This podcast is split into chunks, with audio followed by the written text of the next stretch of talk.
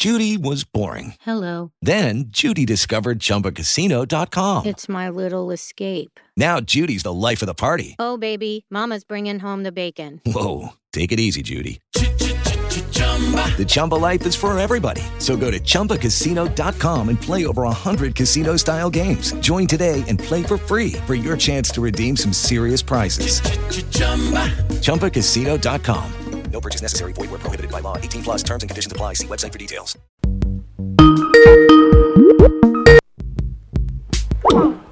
Our next edition of the world famous Jiggy Jaguar radio broadcast kicks off right now. And uh, we have got a uh, great program coming up here. We're going to be talking with uh, Dan Perkins, IQ Al Rizzoli, and of course, uh, our great guest who we're going to be talking to in the first segment. And uh, welcome to it. It is the world famous Jiggy Jaguar radio broadcast. Coast to coast, border to border on TuneIn, iTunes, and Radio Loyalty. And uh, we are going to connect with our guest as soon as we are able to uh, get something going here. Because right now I'm talking to the ether, my friends. There we are. Not talking to the ether anymore. we are going to go to our phone guest. They are going to join us here on the uh, here on Skype here in just a few seconds. We've got to get a hold of Joe. Not exactly sure who Joe is. We are going to call Joe. Hey, Joe, where you going with a gun in your hand?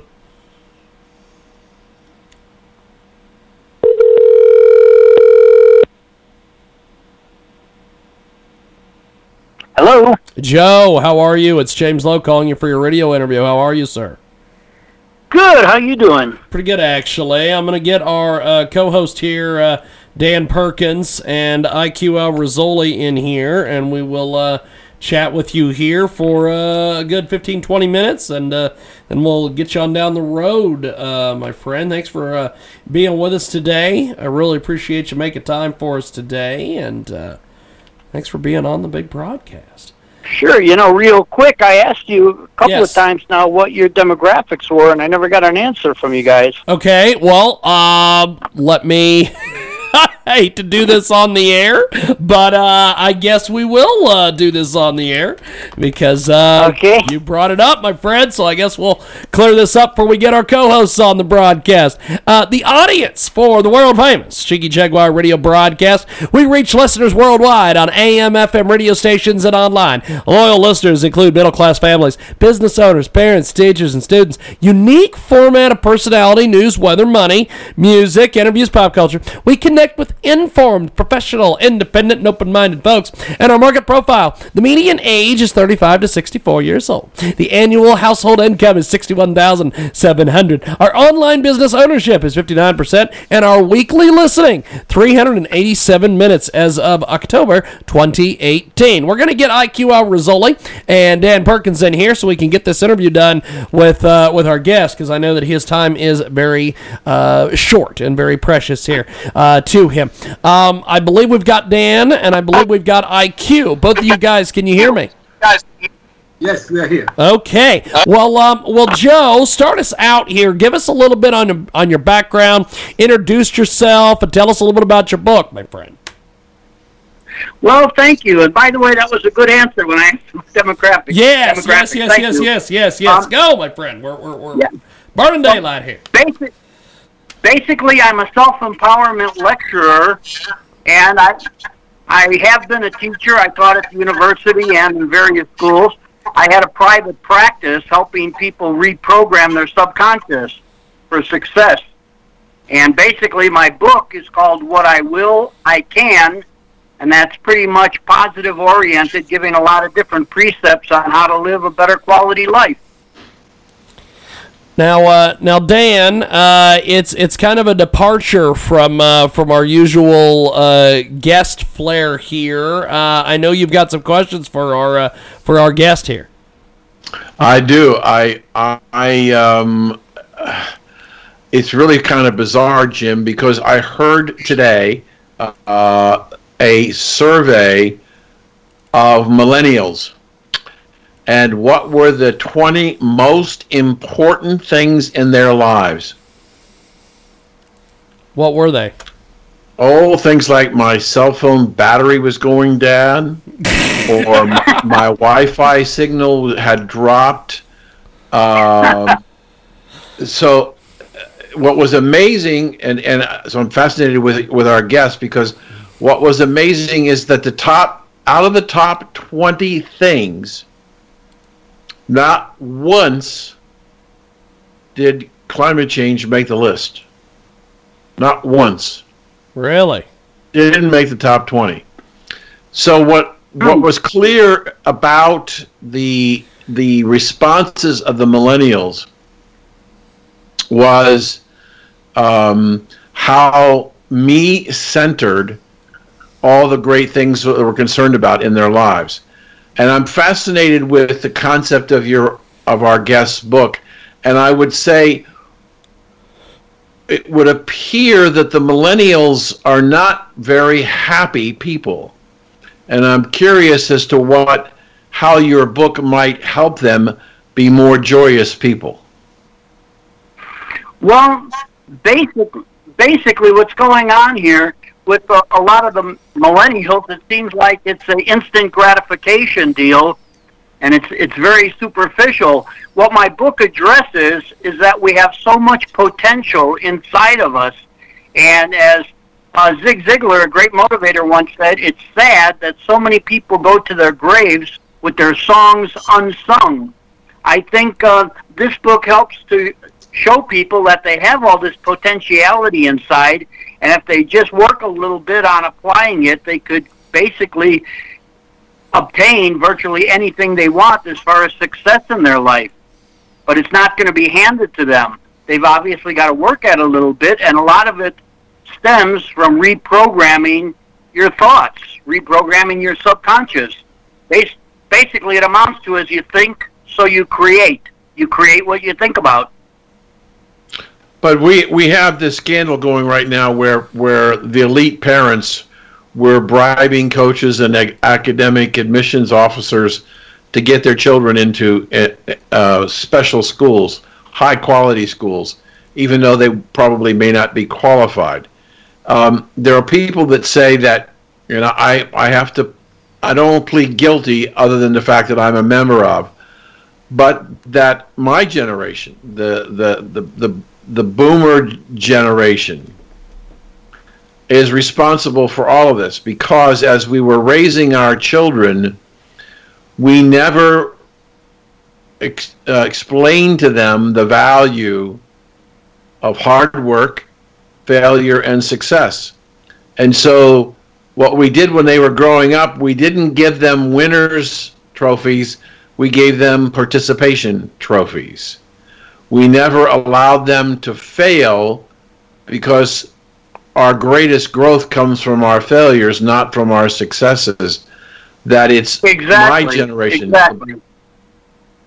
Yeah, you- hit the nail on the head. Exactly. Those are our greatest learning experiences when we don't quite hit the mark or when we quote unquote fail. You're right on. That's why the book, if they go to whatiwillican.com, it, it explains a lot about that. Okay, that's on the website whatiwillican.com. And there's a lot of interesting information there to kind of basically help each individual that wants to better their, the quality of their life. Do you believe, sir, that that the if we've screwed up the millennials, are they doing a better job of raising their children now that they're in the mid 30s, or are they doing even a more a more terrible job than we did? Well, you know, I'm going to go out on a limb here and stuff, but uh, unfortunately, I heard the phrase dumbing down of America, and it seems kind of sad now because we're getting a lot of, like I said, instant gratification where uh, a lot of people, younger generation now, are so reliant on technology that if technology were to fail or something, a lot of them would be totally lost.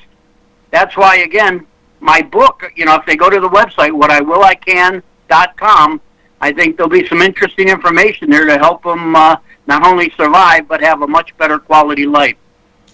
Uh, Is your book would it be classified as a self help book? Yes, exactly. And what and what are some of the points that you make that are important that that that this generation needs to under to reprogram? What are what are the things Well- that they're missing?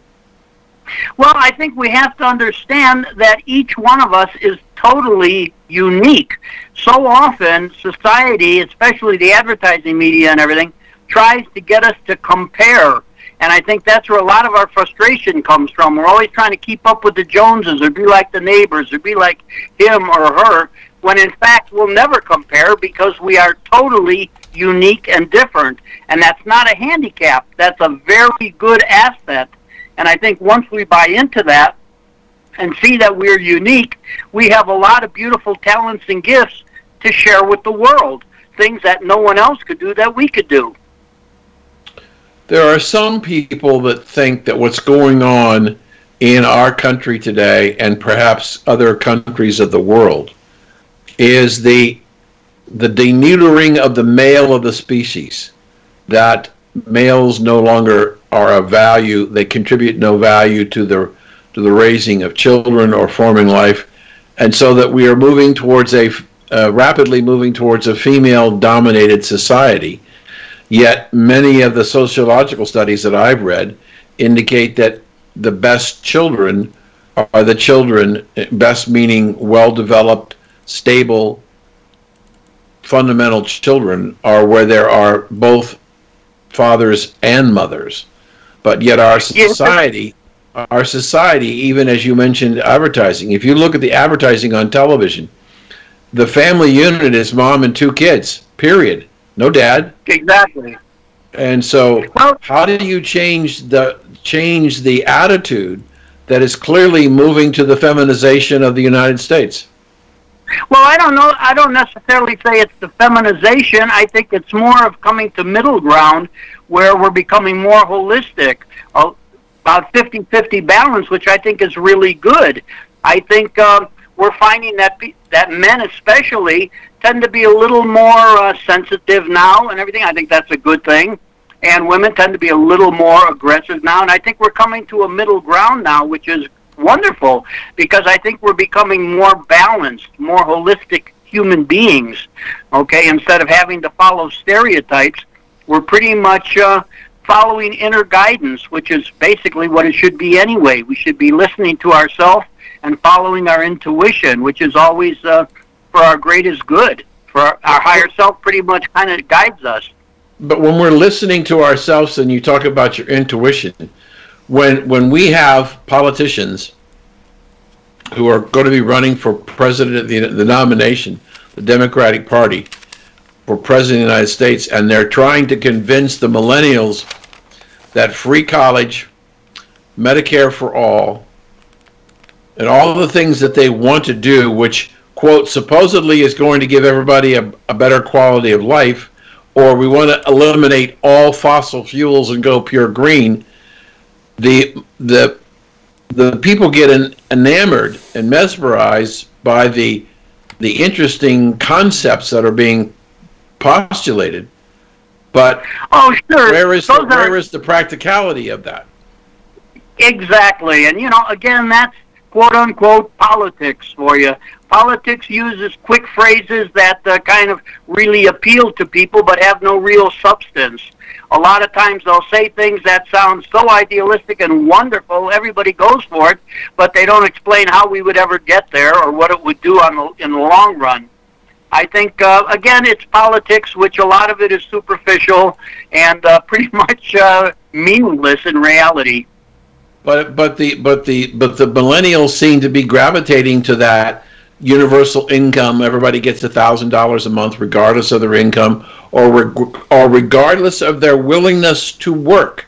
What is that message to to people to say we're going to pay you not to work? Well, obviously, I think again, as I say, unfortunately, with a lot of millennials, they want a quick fix or instant gratification.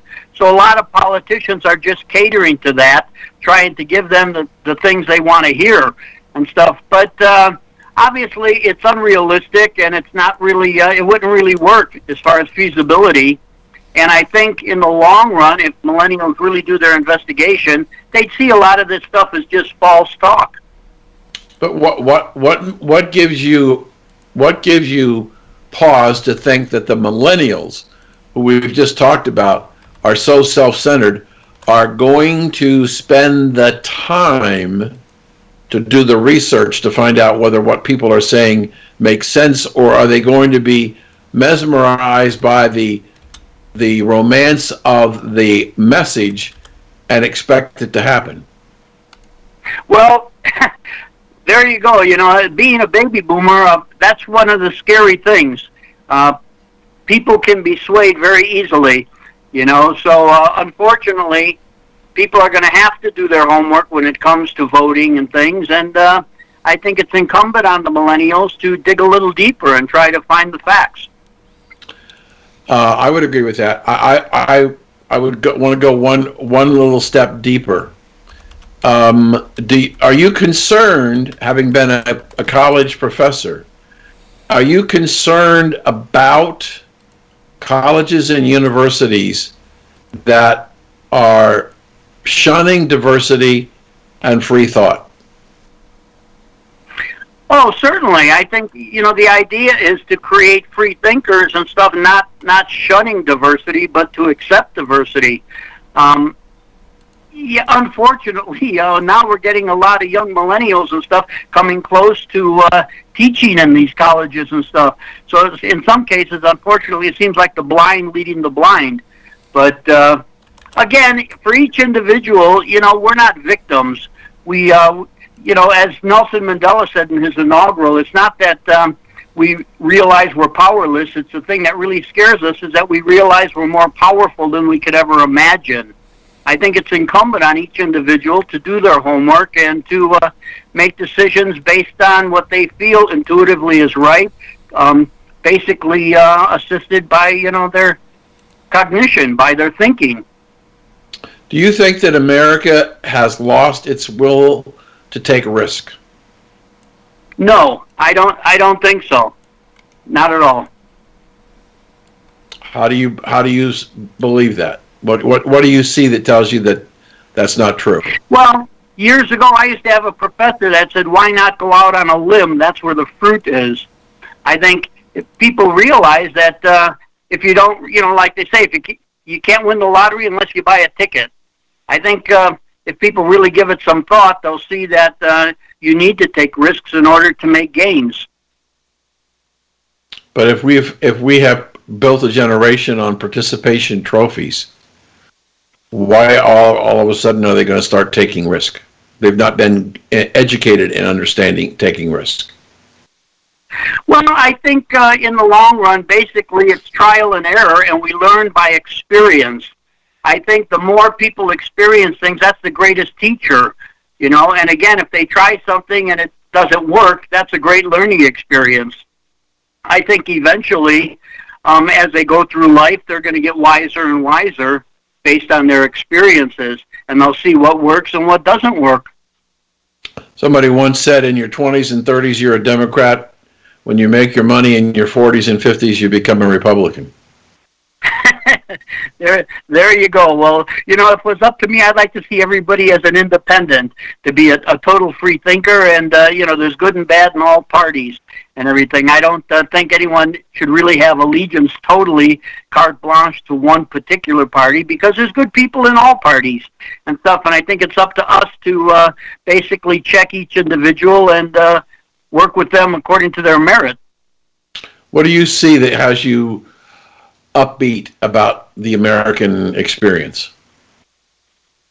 Well, I think there's there's always hope and faith, and I think uh, Americans tend to be adventurers, and we we tend to be very kind. Also, I think uh, you know when it comes to re- giving uh, relief and things for disasters and stuff, we tend to be one of the most generous countries on the earth which is really cool. Americans innately tend to be very caring and generous people, and I would like to see us moving forward to that, where each person, according to their own uh, abilities and things, could help each other. That's when the world works best, when we all use our particular talents and services to help each other.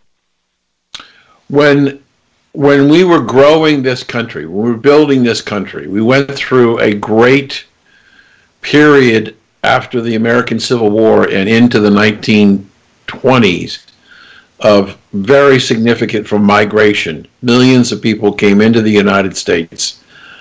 And from about 1929 to 1962, we had what was called the, the period of assimilation with the mm-hmm. belief that we needed to bring those people, bring them into our culture, and assimilate into what what what America was and what it means to be an American. And so we restricted immigration. Today we have uh, a million plus people coming into the country legally on legalized immigration and probably an untold number of people that come in illegally. And they come in mm-hmm. and they do not, I, I don't see the great assimilation that we have seen in the past. I see what's happening all over the country is that as we have increased the number of people coming into the country, both legal and illegal, we are creating tribes, not a unified nation. Oh, I I totally agree. I don't think you know it's it's not a hundred percent assimilation that it should be. I mean, like we say, you know, they used to say America was the melting pot. I don't right. think it was the melting pot. I think it was more like a mixed salad. I think we need to join forces and uh, develop certain things as a group in mass as Americans. But yet, I think it's important to keep some of our you know our cultural heritage also. There's got to be a good blend. We, uh, as a matter of fact, we don't even have a declaration as to a, a national language. There are 78 country, countries in the world that have declared English as an English-speaking nation. We do not. We have no national language. And a lot of people have been arguing about that also. English is not, or American, is not our national language. We have no declaration making it so and it's kind of like anything goes. I know I go into stores, and a lot of times they're advertising the latest specials or something in uh, Spanish and then in English and in different languages. Yeah, I uh, I agree. I think we need to kind of um, overhaul some of the things with in Congress as far as uh, well, maybe even parts of the Constitution. Who knows? Are you so you're in favor of English being officially being the language of America? Oh, most definitely, and I don't think that's any uh, any big task that we're you know imposing on people or something. I know my father was an immigrant from Italy. My wife was an immigrant from Switzerland. I have friends immigrating from Ireland and so on, and they all came in, and uh, in a matter of time, they learned they learned the language. They became citizens, and uh, yeah, and they were an asset to uh, to the country. How long ago did your wife immigrate into the country from Switzerland? Oh, that was been about forty years ago. Oh, I'm curious as to what she what she thinks about the level of. She went through the process to legally come into the country. I wonder what she thinks about the illegals coming into the country. Well, unfortunately, my wife my wife passed away 20 years ago, but mm. uh, yeah, at the time though, she was all for everybody coming in the legal way. Most countries have, you know, obviously legal immigration. And uh, I mean, let's face it, that's what laws are for. So I think uh, it's it's important that people come in legally. Our education system is becoming more and more divergent in that in many schools around the country, English is taught as a second language, not a primary language. Does that ultimately hurt us as a nation? I think it does. I think it does. It's certainly um, apropos to you know maintain your heritage and everything. But again, when you talk about assimilation and everything, we need some commonalities, some unifying factors, and I think language is one of them. I think it's important that we all basically speak the one common language. Michael Savage says that a nation is devi- is is determined by its borders, its language, and its culture. Mm-hmm. That's very good. Yeah, I agree. And right now, the borders are not helping in terms of of uh, stabilizing our our nation. Uh, and we're not if we're teaching English as a second language, we're not promoting. And even you said we don't even have English as a as the primary language of the country. So I, I see a, a, a great deal of divide in this country, and and and a lot of segmentation that is not. I mean, I heard about today. I read this morning. You might have heard about this, Jim. There's a this Joe, new candidate, yeah. this new liberal candidate who's running for the Democratic nomination. One of his key platforms is circumcision. Wow. Wow. wow, That is is a heck of a deal. Yeah. So Well, he, uh, thinks that, well- he thinks he thinks we should eliminate circumcision, and and if, Wow. if elected president, he would do it. If the Congress wouldn't do it, he would be doing it by an executive order. And and I guess there's a part of me that thinks maybe we have more important issues than circumcision. that the Well, I, I, I think you're absolutely right. You know, uh, in, in as much as my degrees are in um, effective communication and sociology, I don't profess to be a political science person or anything. Like I say, with my book, my book is about individual self empowerment and how each individual could live a better life by basically enhancing their talents and um, things that they have within them. And uh, I basically, according you know, with my book, show people how to tap into that and bring forth a lot of their potentiality. Again, the name of the book is What I Will I Can, and they could go to the website whatIwillican.com. And Well, I think uh, they'll find some interesting information. Well, uh, I appreciate you making time for us today. I know that you've got to go, my friend, but uh, thanks for being with us today. Thank you. I appreciate the discussion. Take care. Definitely, you. definitely. Thank you. Now, uh, as we continue on here, we've got uh, Dan Perkins and IQ Al Rizzoli joining us. And uh, IQ, give give us give us your thoughts and feelings on. Step into the world of power, loyalty, and luck. I'm gonna make him an offer he can't refuse. With family, cannolis, and spins mean everything. now, you wanna get mixed up in the family business. Introducing The Godfather at ChumbaCasino.com. Test your luck in the shadowy world of The Godfather slot. Someday, I will call upon you to do a service for me. Play The Godfather now at ChumbaCasino.com. Welcome to the family. VGW Group. No purchase necessary. Void where prohibited by law. See terms and conditions. 18 plus.